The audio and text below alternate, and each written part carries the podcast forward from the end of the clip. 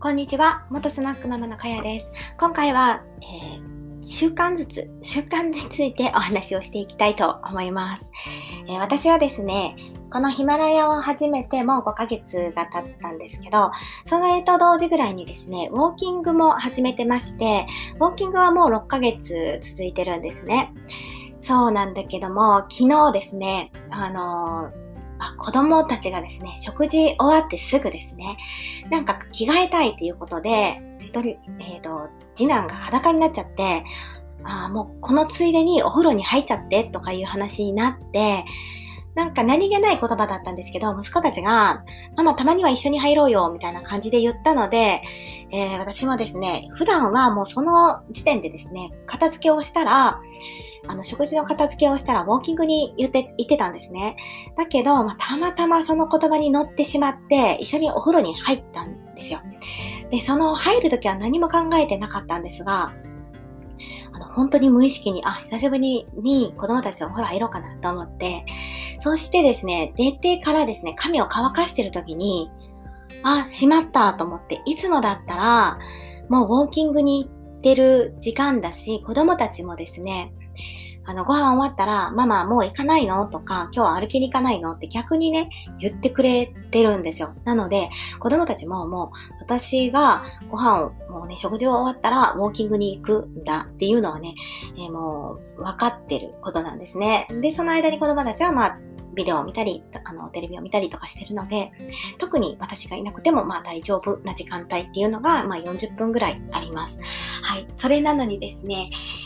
たまたま無意識な、行動でですね、継続できなかったと。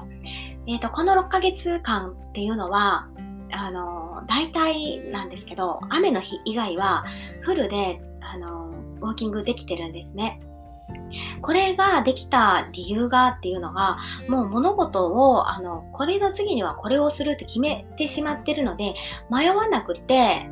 淡々と行動をすればいいだけなんですよ。で、それを身につけれたのがですね、メンタリスト DAIGO さんの超習慣術っていう本のおかげと、グリッドっていうね、本にも影響を受けてるのかなと思います。グリッドっていうのは、ちょっと書籍的に分厚いし、ちょっと難しいので、特にですね、Amazon Audible の、Audible でね、聞くと、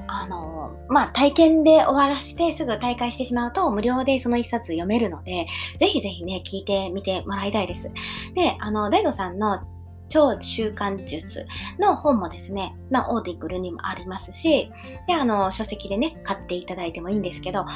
本当に何か物事を習慣にしたい場合は、もう決めてしまうというか、もう習慣にするのは難しくないし、こうの時はこれにくっつけてしてしまうっていう、順序立っててね、なんか考えてやって、っていうのが、一番なのかなと思っています。なのでですね、私もこのヒマラヤも5ヶ月続いてるんですけど、まだこれからもね、なんか続けれるし、難しくないのでね、続けれるだろうなって本当に思ってます。なのでですね、何か、これから物事をね、三日坊主ではなく続けたいなって思ってる人はですね、Amazon Audible を、一度ね、そこから、Audible でね、超習慣術とか、グリッドっていうのをね、聞いてもらうとですね、なるほど、こういう仕掛けなんだっていうのがわかると思います。そして、もうそれを読んだらですね、もう、すぐ退会をしておくとですね、もうただで一冊、読めるし、退会した後もその本はずっとその自分の、スマホの中とかに残ってるのでね、繰り返し聞いていくと、習慣ってそういう感じなんだって思えると思います。はい。ということで、今回はね、習慣についてお話ししていました。何かね、考えるよりかはね、もうその、やることをやろうと思ったらもう続ける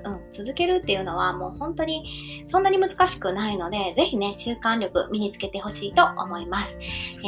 貼れたらね、リンクの方を貼っておくので、よかったら、見てみてください。じゃあね、バイバイ。